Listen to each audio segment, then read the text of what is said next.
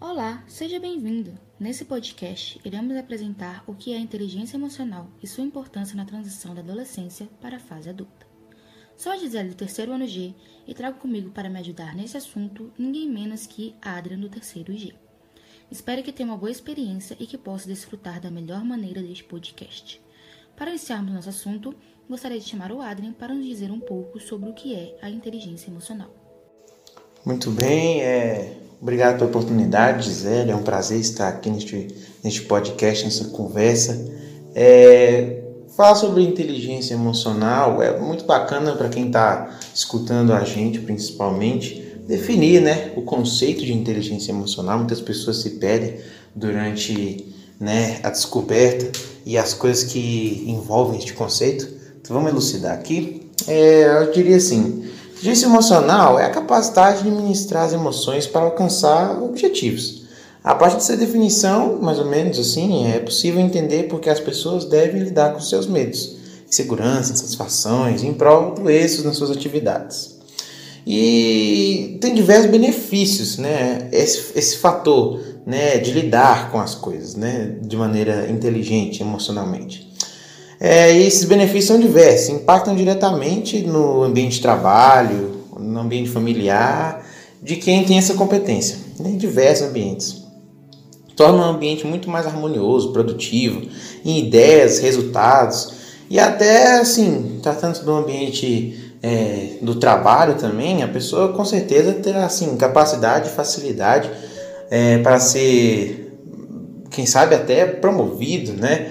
E ampliar o relacionamento que, que essa pessoa tem com o seu chefe e com as pessoas do lugar onde ele trabalha, por exemplo, né? E isso com certeza vai agregar muito na carreira dessa pessoa. Mas como eu estou dizendo, isso é só um exemplo. Porque claro que o conceito e a aplicabilidade, os benefícios dessa, dessa inteligência emocional vão muito além do próprio ambiente de trabalho.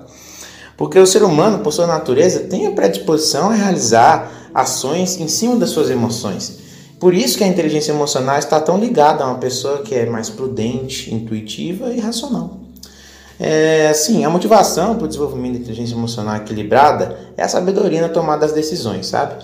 Sabedoria, tranquilidade, discernimento e usar tudo isso em busca de encontrar e tomar as melhores estratégias para obter o êxito.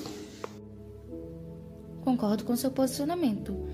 Inclusive, podemos notar a presença da inteligência emocional no nosso cotidiano, em nossos relacionamentos interpessoais, em nossos trabalhos e na forma que tratamos o nosso próximo. Com isso, vamos ver como a inteligência emocional atua na transição da adolescência para a fase adulta. Sim, não, esse tema é super importante e para falar sobre transição, né, de do adolescente para a vida adulta, com certeza a gente fala, né, sobre o assunto da inteligência emocional.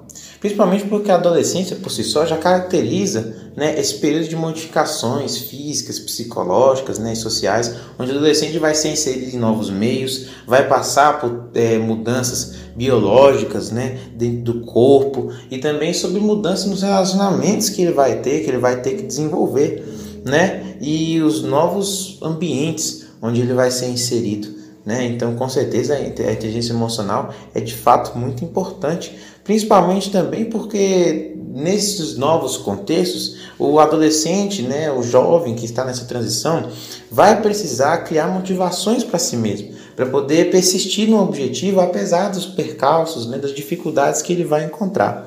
Além do que, ele também vai passar por diversas né, situações onde ele vai ser confrontado entre o certo e o errado, confrontos que antes não existiam e agora passarão a existir e vai precisar né, da inteligência emocional, de desenvolver essa inteligência para poder é, aguardar pela satisfação dos seus desejos e controlar os seus impulsos, né? Fora que dentro desses novos ambientes ele ainda assim precisa manter também o, estado, o bom estado de espírito, porque a capacidade de raciocinar está é, envolvida, né, e até é, depende muito do estado de espírito da pessoa, de como ela está, né, e também, com certeza, é, autoconfiança e autoestima, né, permeiam esse conceito de inteligência emocional e são de grande debate dentro da comunidade científica é, que estuda essa faixa de transição, que estuda né, o adolescente, o jovem nesse meio, porque fator como a própria depressão, né, que é a, a doença que mais acomete jovens, né, na atualidade, é causada de forma explícita pela falta de autoconfiança, pela falta de, de autoestima. É, falando mais sobre, sobre o assunto, né, sobre algumas especificações, queria citar aqui Goleman, né, que inteligentíssimo, fez um trabalho muito bom em 1996 sobre a inteligência emocional. É, ele enfatiza que a inteligência emocional ela vai determinar o potencial de um indivíduo para aprender habilidades práticas, né, que são baseadas em autoconhecimento pessoal, é, em os próprios sentimentos, né, na automotivação, na empatia, nas emoções, na hora de se colocar no lugar dos outros e na habilidade de ter relacionamentos interpessoais. Né? O jovem que vai ser inserido no ambiente de trabalho precisa desenvolver e, e lidar com as emoções do, do grupo onde ele vai estar e com as próprias emoções.